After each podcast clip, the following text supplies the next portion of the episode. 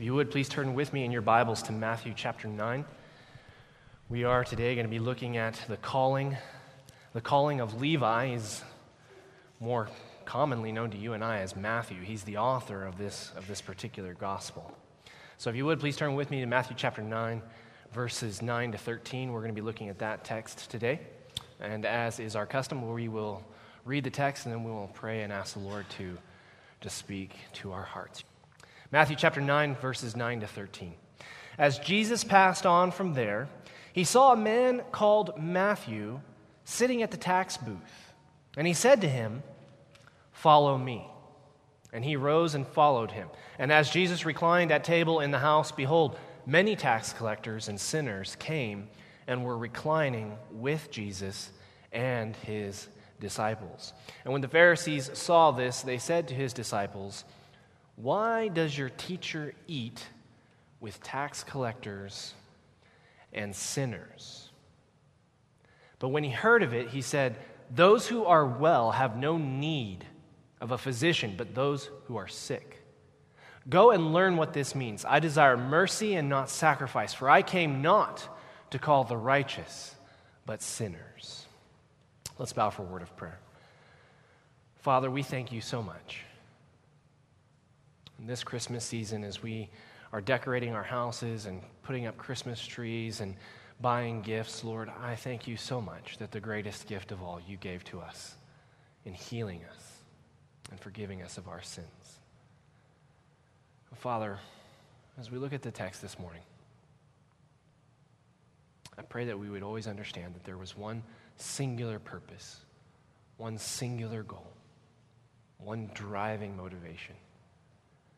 And I pray, Lord, that despite all of the other goals and all of the other noble pursuits in this life, that we would understand that there is one that stands above all else, knowing you and helping others to know you.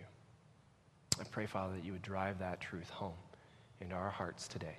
We pray in Christ's name. Amen. Why heal? Why heal?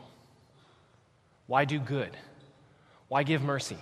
This is the nature of the question that the Pharisees are posing to Jesus when they ask him, "Why sit and eat and recline and have fun, have a party with a bunch of sinners and tax collectors?"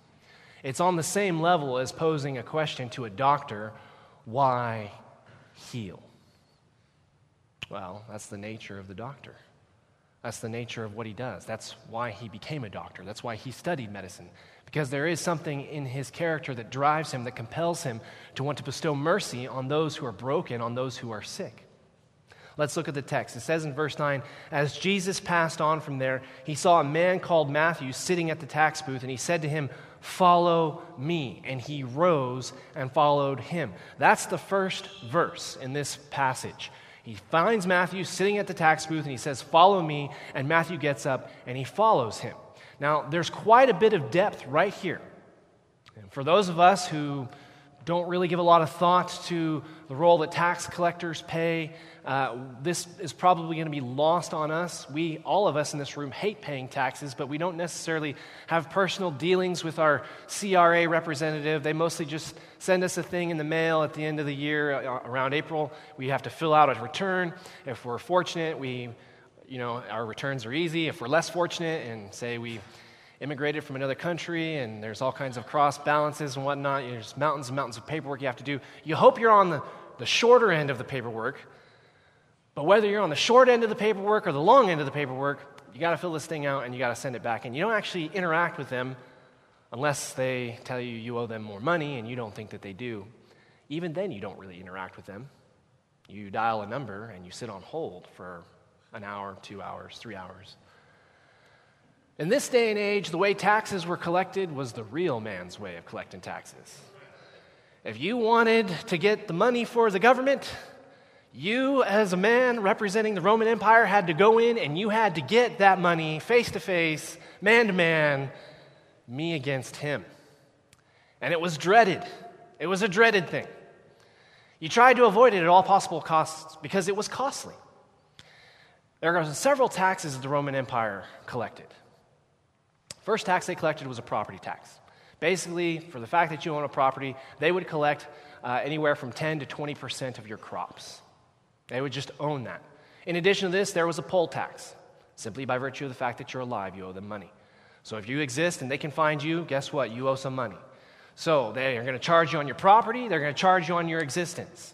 There's another tax which they can collect, which all of us pay all the time anytime we go to the store and buy something. Sales tax or a duty tax or an import tax. And the way that they collected this tax is that they would establish booths. Usually these booths would be situated at the crossroads of major travel routes. And there would be a guy that would sit there at this booth. And as you would travel, you could be headed from north to south, or you could be going from east to west. In fact, Kamloops would be an ideal location for a tax collection point.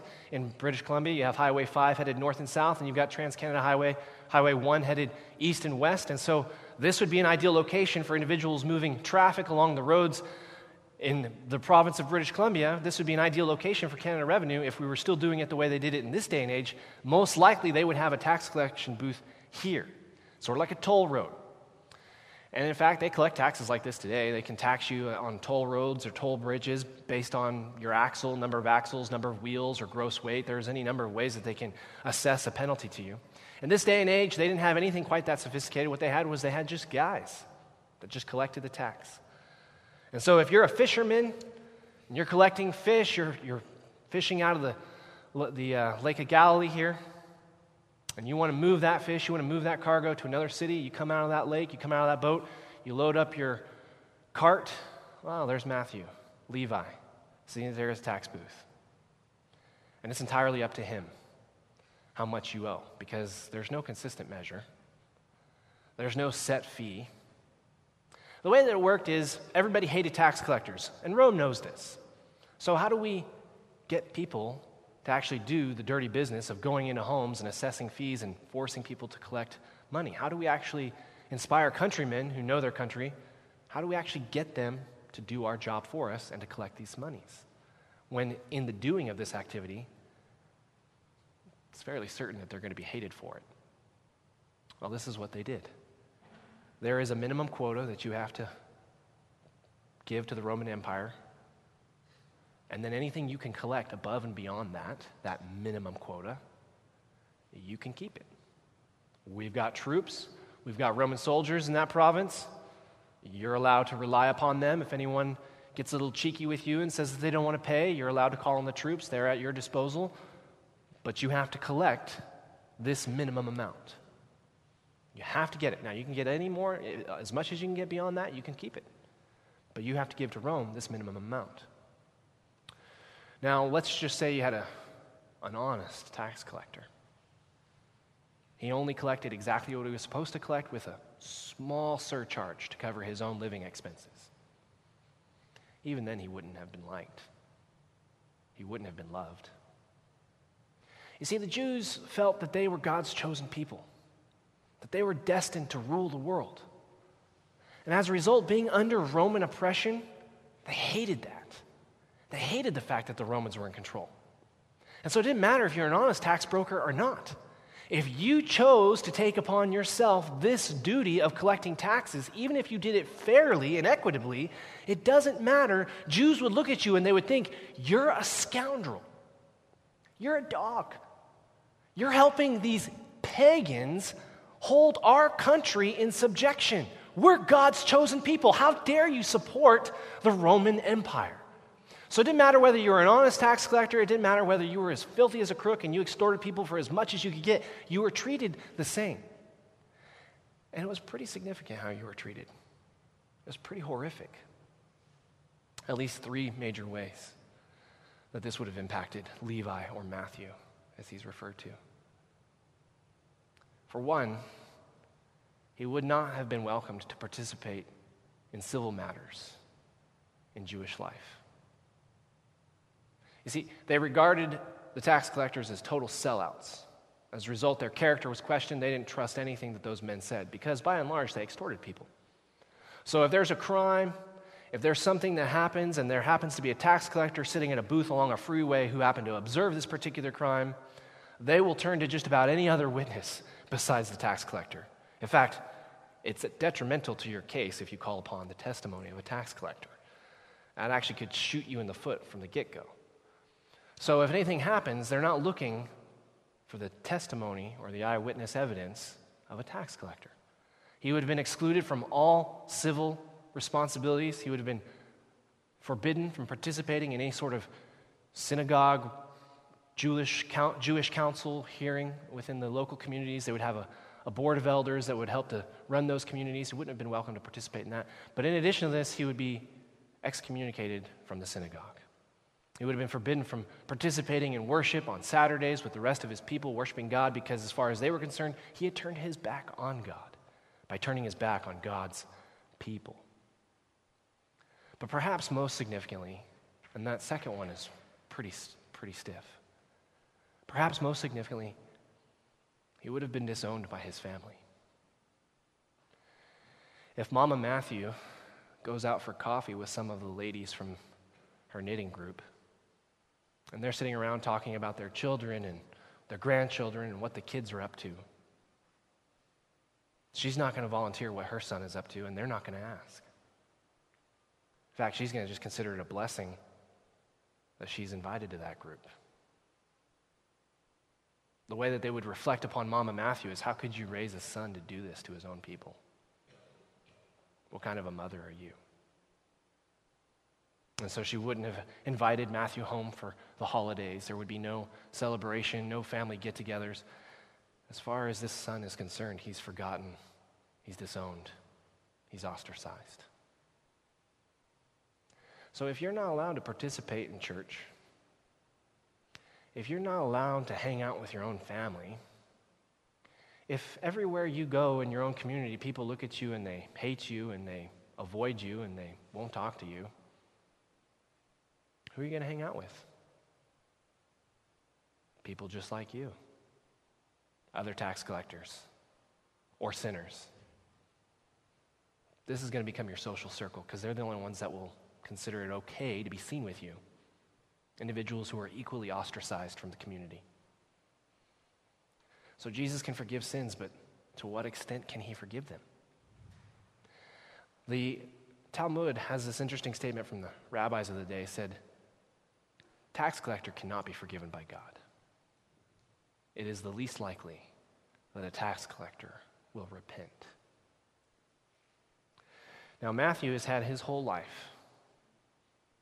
his whole career, day in and day out, of sitting at this booth, this desk, at the crossroads of a major freeway.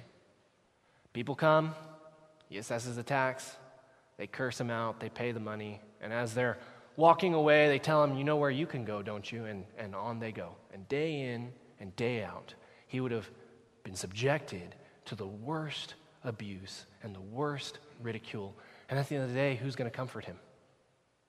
People just like him, who suffer the same abuses that he suffers. And the question, sooner or later, begins to haunt you.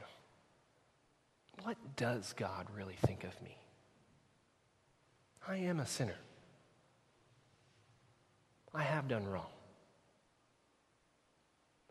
Is God able to forgive Matthew? Verse 9 says, as Jesus passed on from there, he's just had this encounter with the Pharisees in which he has healed a paralytic man.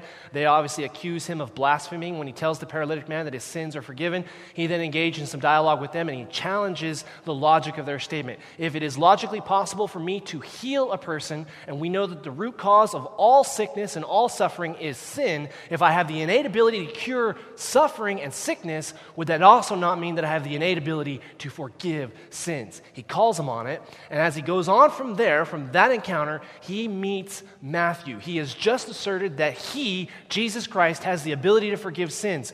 How far can he go? How bad of a person can he forgive? How deep, how dark, how twisted, how immoral of a sinner can he save? And the Scripture's answer is the very worst of the worst. It doesn't matter who you are or what you've done. It doesn't matter how bad you've messed up. It doesn't even matter how guilty you feel about it. Some of you in this room might even suspect, I am just such a rotten person. I cannot be forgiven. You might tell this to yourself, but it is not true. There is no person in this room that has done anything that is beyond the capacity of Jesus Christ to forgive and heal. He sees Matthew, and I believe Matthew's heart was ready for this. I believe that after a lifetime of collecting taxes, God had prepared his heart and he was ready for a change. Jesus makes the statement, it's a command, follow me. Now he knows who Jesus is. Jesus has been ministering in Galilee for quite some time. Word about this man has gotten around. He understands what Christ is saying. He has believed that Jesus is capable of forgiving. He's ready to make the decision. Jesus sees him, and incidentally, in his train, in his wake of people, his sort of entourage, he's going to have fishermen who have probably had a few choice words with this particular tax collector in the past. After all the other disciples, they come from, besides Judas Iscariot, they come from this region. They're fishermen by trade. And they pay taxes to this guy right here. And so he's got him and the majority of the disciples, and he says, follow me. And Matthew sees the people following Jesus. Matthew's ready to follow too. So he does. Verse 10, and as Jesus reclined at table in the house, behold, many tax collectors and sinners came and were reclining with Jesus and his disciples. When the Pharisees saw this, they said to his disciples, why does your teacher eat with tax collectors and sinners? Now, the first thing that happens, he tells Matthew, follow me. Matthew follows him. Jesus is prepared to associate with anyone, and he is prepared to forgive anything. And there is no person in this room, no matter what you've done, that you are so far from God's grace that you cannot be saved. He can save you. Follow him. Follow him. Matthew does, and he invites all of his friends. They all come, they have a party, they sit down, and now you've got the righteous guys, the spiritual elite, the churchgoers, the guys that really feel that they're holy. And they see Jesus hanging out with Matthew, and they ask him this question. They don't ask it to him. I want you to look carefully at the text. It makes a statement in verse 11. When the Pharisees saw this, Jesus hanging out with sinners, they speak not to Jesus. They speak to his disciples. They speak to the other fishermen, the other guys that, though uneducated, have actually made an honest effort and an honest living and didn't turn to tax collection. They talk to these guys who have some modicum of honor, some sense of self-worth. They say, hey, got to ask you guys a question. Your teacher over here, the guy you're following, why does he hang out with sinners and tax collectors? That's the question that they're asking, and it's a good one. You'll notice back last week, Jesus is challenged regarding his ability to forgive sins. They accuse him of blaspheming, and he turns the tables on them, and he says, is it logical to think what you're thinking? Is this right? If I can forgive, if I can heal sickness, is it also not logically possible that if I have the innate ability to do this, that I could also do this? Their theology tells them that yes, the two are connected, and yes, if he can do one, he should be capable of doing the other, and he proves it to him. So, game on. He has just challenged our fundamental beliefs. He has just shown us that he is capable of doing what he says he can do, and he did it using the Pharisees' theology and their logic. So now they have to ask another question to the disciples. Why does your teacher hang out with sinners? Why do they ask this question? It's foundational. It's absolutely foundational to what they believe. There's a graphic that I prepared that I would like to show you this morning. Every single person in this room, we all have a knowledge chain of beliefs. When we form an idea about the world around us, we do so based on some other belief. Let me illustrate this to you. Most of us in this room know perfectly well when it is blowing wind outside. Our whole lives growing up, playing in the sandbox, we've all experienced wind blowing. We know when the wind begins to gush, when the wind begins to blow, the trees start to shake. Now, if you happen to be locked inside of a soundproof room and you were to look out your window and see the tree shaking, your natural conclusion, what you would naturally arrive at, is the fact that the wind must be blowing, and as it is blowing, that is what is causing the tree to shake. So you observe the tree shaking. You've experienced this phenomenon of wind in the past. And so as you observe the tree shaking outside your window, you conclude that as a result of wind, the tree is shaking. In other words, you have a belief, you have an idea of the world. It comes from somewhere. And as a result of that idea, you are able to form conclusions about the phenomenon around you. But let's ask a question. How do you know that the wind is really shaking the tree? The wind may have shaken the tree in the past, but how do you really know that the wind is shaking that tree in this moment? I'm just going to throw a crazy counter possibility out there.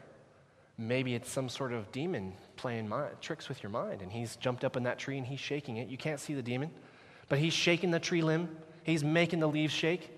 And you observe the tree shaking outside your window. In the past, you've known that this phenomenon has been associated with wind, and so you logically conclude that wind must be blowing it. But do you really know that? Do you really know that? You don't absolutely know it just by looking out the window. You come to what we refer to as a justified belief. You've had previous understanding of the world around you. Those previous understandings form a core of beliefs, which forms a foundation upon which you interpret the world around you. And as a result of those foundational beliefs, you start to make inferences and conclusions about the phenomenon that you see. You've never experienced a tree shaking before without wind. So it seems justified that if the tree is going to shake, that it must be the wind that is shaking it. All of us live this way. All of us do.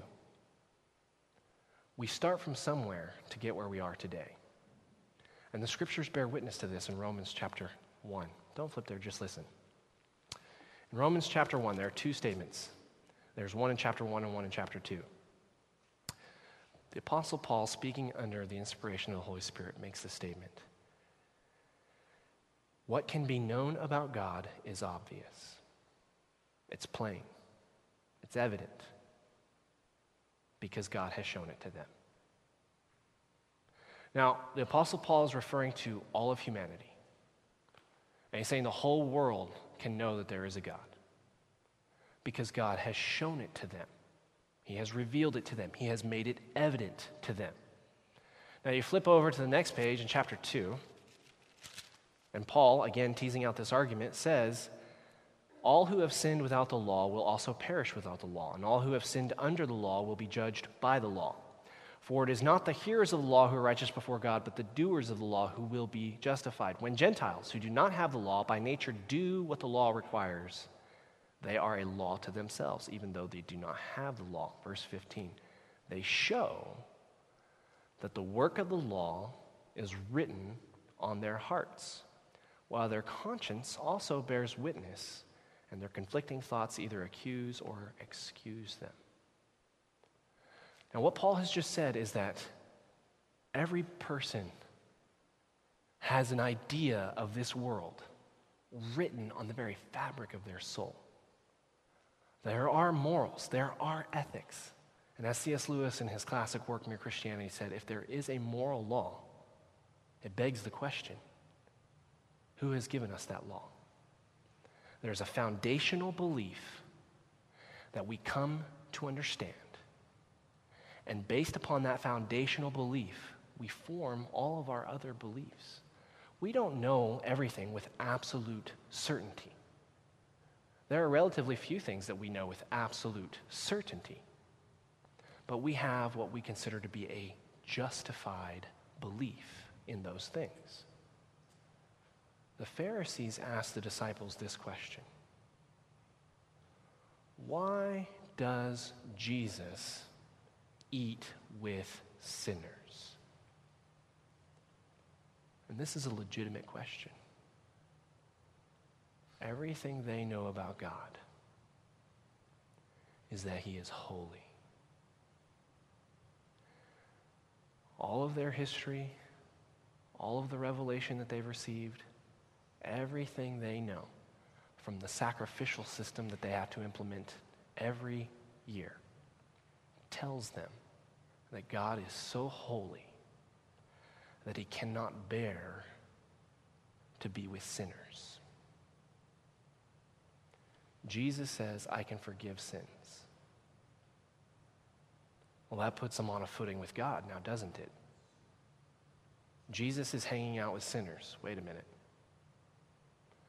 We have a previous understanding of God that he doesn't hang out with sinners. Yet this man claiming to be God is hanging out with sinners. Conclusion.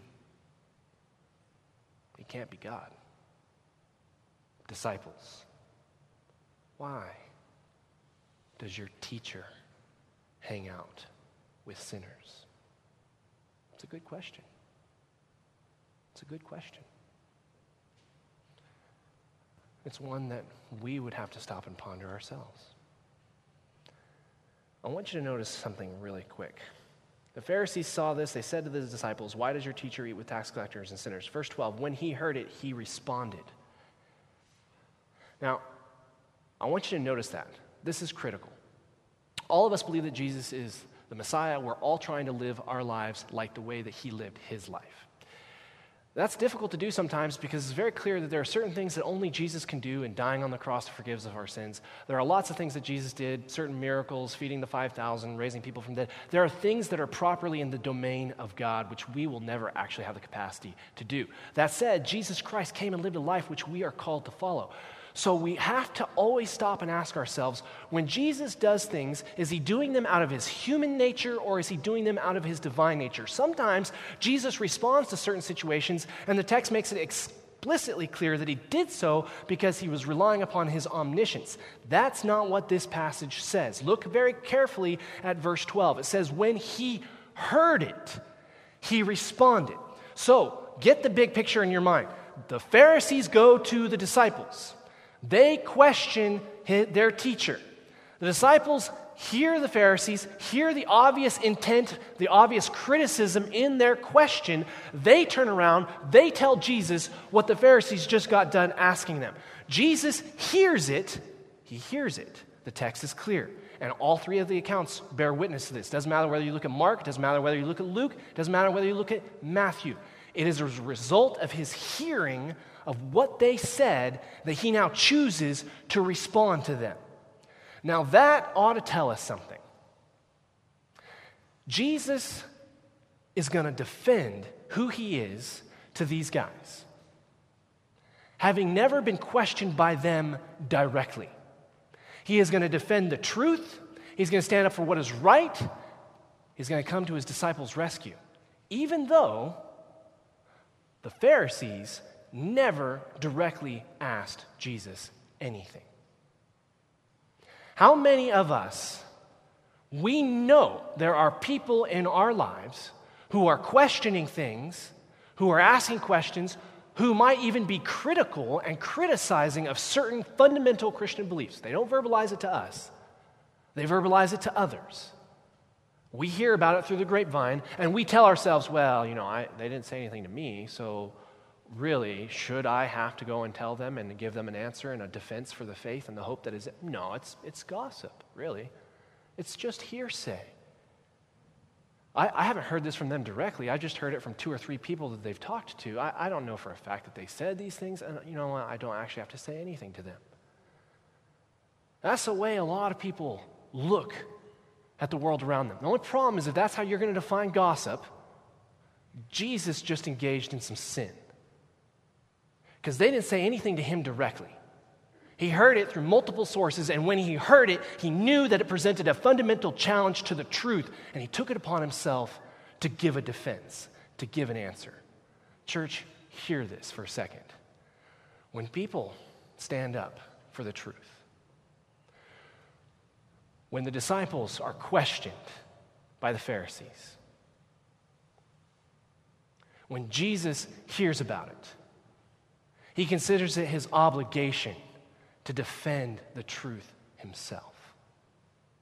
He doesn't do what most of us in this room do, where we say, oh, well, I haven't had this experience personally. I haven't observed these things directly. I'm not aware of these things from a first-hand perspective. And so we wash our hands of it and say, I don't need to talk to that person. That is not the example that Christ set for us. Now, his response is profound. It's a threefold response. He's going to rely upon logic, the simple observation of the world around them. Then he's going to quote the scriptures, and then he's going to show who it is that stands behind the scriptures, namely himself. Statement number one, he says, verse 12, when he heard it, he said, now he's talking to the Pharisees, those who are well have no need of a physician, but those who are sick. In other words, all this world is living in sin. The fact that God has anything to do with anyone must be indicative of something profound. The fact that he doesn't want this world to live in sin, that he wants to have fellowship with this world. I mean, even the Pharisees would have to acknowledge on some level that at some point in their life, they themselves lived in sin. There was a moment before they became so high and righteous and pious. And yet they think that God has something to do with them. So Jesus' response is, it's illogical. The world is broken. People are sick. And it's merciful that he considers sin a disease. We know this is a bit of an understatement. For the purposes of making a compelling argument, Jesus can refer to our willful disobedience as a disease when we know it's way more than that. It's way more than that. But he makes this statement to them, the reason doctors exist is to heal disease. The reason God is moving among you is to save you from your sin. And so when they say, how can you hang out with sinners? His response is, number one, those who are well don't need me. Now, this is a play on words. Do the Pharisees need Jesus? Just like you and me. Everybody needs Jesus. And yet Jesus is saying, whoa, hey, you know what? I'm not eating dinner with you guys because you're apparently healthy. I'm going to eat dinner with the sick guys. He's choosing his company, who his friends are going to be. How many of us probably need to be a little bit more attentive to whom we choose as friends? You guys think you got it all figured out? Well, I'm going to spend some time hanging out with people who are broken, who are sick, who need help. But upon what do you base that on what foundation do you base that decision? See, when they ask him why, they're asking him a pivotal question. To what end? For what purpose? To what ultimate goal? And he's going to quote it in Scripture. I'm going to hang out with sick people because they need to be helped. I'm going to hang out with sinners because they need to be saved. And this is biblical. He will reference Hosea. This is a quote from Hosea 6:6. Now look at this. He makes a statement to the Pharisees. He says, go and learn what this means. In other words, for all of your learning, for all of your academical, intellectual understanding, you think you know the scriptures, you think you know what it means to know God, but you don't know anything. This is what you need to do. You need to go and actually learn what the scriptures are saying. He will then quote Hosea 6:6, a passage they would have all been very familiar with. You don't have to flip there. I'm just going to read this to you. Hosea 6, chapter 6, the actual paragraph begins in the statement actually begins in verse 4. God makes the statement through the prophet Hosea to the nation of Israel, and he says, what shall I do with you, O Ephraim? What shall I do with you, Judah? Your love is like a morning cloud, like the dew that goes early away. Therefore I have hewn them by the prophets, I have slain them by the words of my mouth, and my judgment goes forth as the light. Why? Here's the foundational statement. They're engaged in all of the religious ritual observances. They're sacrificing, they're going to the temple, they're worshiping, but here's the problem. Here's why God is not happy. Verse 6, I have desired. The ESV, depending upon the Masoretic text, translates the word hesed as steadfast love. The Septuagint, the Greek translation, that's what Jesus is quoting from. In the Greek, it's mercy. I have desired mercy or steadfast love and not sacrifice. Now, in the context, he's rebuking them. They're going through all the motions. They're going to church on Sundays. They're worshiping. They're tithing. They're sacrificing. They're doing all of those ritualistic things that are part of what it means to know God, but they've missed it entirely. They've missed it. I have desired love. That's what he really wants. For I have desired love, not sacrifice, the knowledge of God, rather than burnt offerings. For a nation that prides itself on biblical literacy, by not doing what the scriptures call for, Christ says you don't know God. And in context, the passage he quotes makes it very clear that in a simple knowing and not in an active doing, you do not know God. You don't know him if all you know of him is what the scriptures say, and yet you yourself have never tried to do what the scriptures say. Go and learn what this means. I want love, not ritualistic obedience. And in this passage, he's demonstrating this by coming to the disciples' defense. It makes logical sense. The scriptures teach it. And now look at this last statement. For I came not to call the righteous, but sinners. Notice the first word there, for. The world is broken. They're sick. They need a doctor. The Bible says this is how it's supposed to be. We're supposed to love. Why does the Bible say this? Because as the author standing behind Scripture, this is why I've come. Jesus does something very profound in this threefold statement. It makes human sense. It makes good logical sense to do what I'm doing. It is substantiated by the Scriptures, and the reason it is substantiated by the Scriptures is because I'm the one that stands behind the book. I'm doing this as the second person of the Trinity, as God Almighty. It would be a very curious thing for them to be like, why does your teacher do this? And he says, oh, because I want to. Unless, of course, the I want to is the I want to of God himself. Church, I want to step back for a second and ask you a question. Do you know God? Some of us, we know there are people out there who are hurting, who are broken. We have heard through the grapevine that they're badly confused about the truth. Maybe we know people in our office who have whispered to other people in our office, and those people have whispered it to us what they're whispering. Maybe in our homes, we have relatives, loved ones who have observed us going to church, and we know that to our other family members, they're whispering about us and our participation in church. Maybe in our schools, in our classrooms, in our communities, in our neighborhoods. We know there are people talking about this faith that we have. Undoubtedly, they don't get it because they're not here, because if they got it, they would be here. And yet we say, well, they know, so that's as far as it needs to go. Do we justify our silence that way? Because that's not what Jesus did. He knew they were talking about him, and he approached him. And he told them that this is what it means to be a true child of God.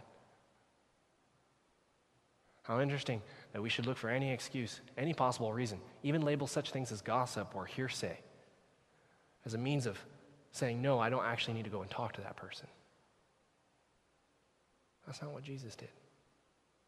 Secondly, and this is more profound, I think, do we care that they're hurting? I mean, when it comes to a guy like Matthew, this world would have regarded him as the worst of the worst. Unforgivable. He's not. Jesus clearly forgives him. As we look at the people around us, do we care? Do we love? And if we don't, let's just be honest with ourselves. Why not? Why don't we? We may not have a good answer to that question, but maybe we should be hesitant to say that we know God if we don't sense some sort of a burden in our souls to be like him and to love people the way that he did. Do you know of someone who is hurting? Maybe they never talked to you directly. Maybe they never said a word to you. Do you know of someone who's really broken? Maybe they've said lots of words to you and you've just kind of put them off and said, I'll be back later. Why don't you love them and speak the truth to them? We sang a song today, Put in Me. You know, the longer we go in engaging in a behavior that we know is wrong, the more comfortable we will become in that behavior. The more we will grow a hardened and thick skin, the more we will become hardened in our hearts and the less likely we are to obey. Now, when it comes to obeying, we may not necessarily want to, but we know that's what the scriptures are asking us to do.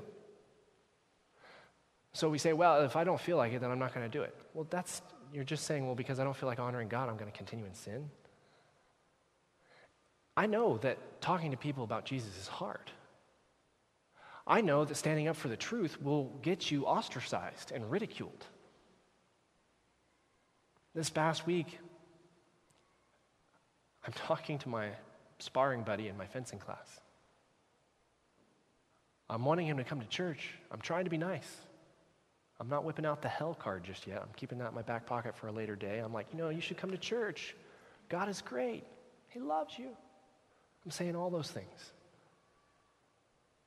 Good things. You ask the question, don't you feel like there's something missing from your life? Doctor, diagnostic type questions. Do you feel like there's something not right? No, he doesn't. He's happy. He's got a great job. He's making good money. He's got enough leisure money and leisure time to go and take fencing classes on the weekend. And for fun, he likes to stab me with his foil. That's great. He loves that. No, nothing's wrong with his life. There's no reason. Well, what do you do on Sundays? Well, Saturdays are my day to have fun, and Sundays are my day to do the chores, laundry, go grocery shopping, do all that stuff as I get ready for my working week, which will begin on Monday. So Friday night, party time. Saturday, relaxation, party time. Sunday, do the chores, get ready to start your working week. He's a responsible adult, making lots of money. He's happy. He's content. Doesn't feel like there's anything wrong with his life.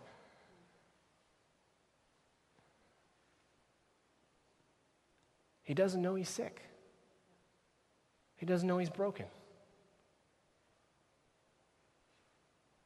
How do you help him if you don't tell him the truth? Oh, but Josh, we can't be like these Bible-thumping people that tell people they're going to help, but isn't it true?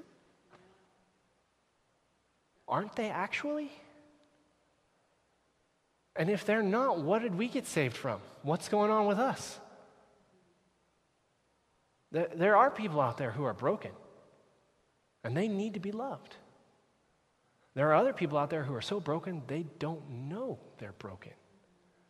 They need to be loved, which means we have to tell them that they're broken.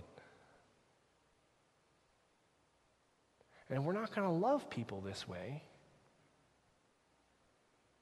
Then do we know Jesus? Say, I don't feel like it. I don't feel like it either. There's nothing inside of me that says, oh joy, I want to go get made fun of today for being a Christian. You're not the first, you're not the last. And you know what? You will never be faithful as long as you operate out of that mentality. At the end of the day, you know what compels me to tell people about Jesus? And as a result, to grow deeper in my knowledge of him, to grow closer in my walk with him, to become more and more like him. I hear these words. Those who are well have no need of a physician. I need to help the world understand that they're broken. And I need to be particularly sensitive to those who know that they are broken, because that's what Jesus said. Number two, it's grounded in Scripture. It's what the book says, which means it's authoritative. It's God's word. Number three, it's his heart. Last verse, for I came. Not to call the righteous, but sinners. So nobody's going to heaven until they acknowledge that they're broken and that they are sinners. We have to tell the world that they're sick. And we have to tell them that there's hope in Jesus Christ. During the Civil War, there was a famous general by the name of Stonewall Jackson. He was a pretty terrific field commander, but an extreme hypochondriac. He always thought he was dying of something. He's got lots of letters written to loved ones. I feel like this is a little out of joint. I'm suffering from this particular ailment. And yet he would sit atop his horse and ride into battle, ramrod straight with bullets whizzing past him. And you're thinking to yourself, why are you so concerned about all this other stuff when you got bullets flying past you, man? Like, pay attention, wake up. He, in his letters, he was a real hypochondriac.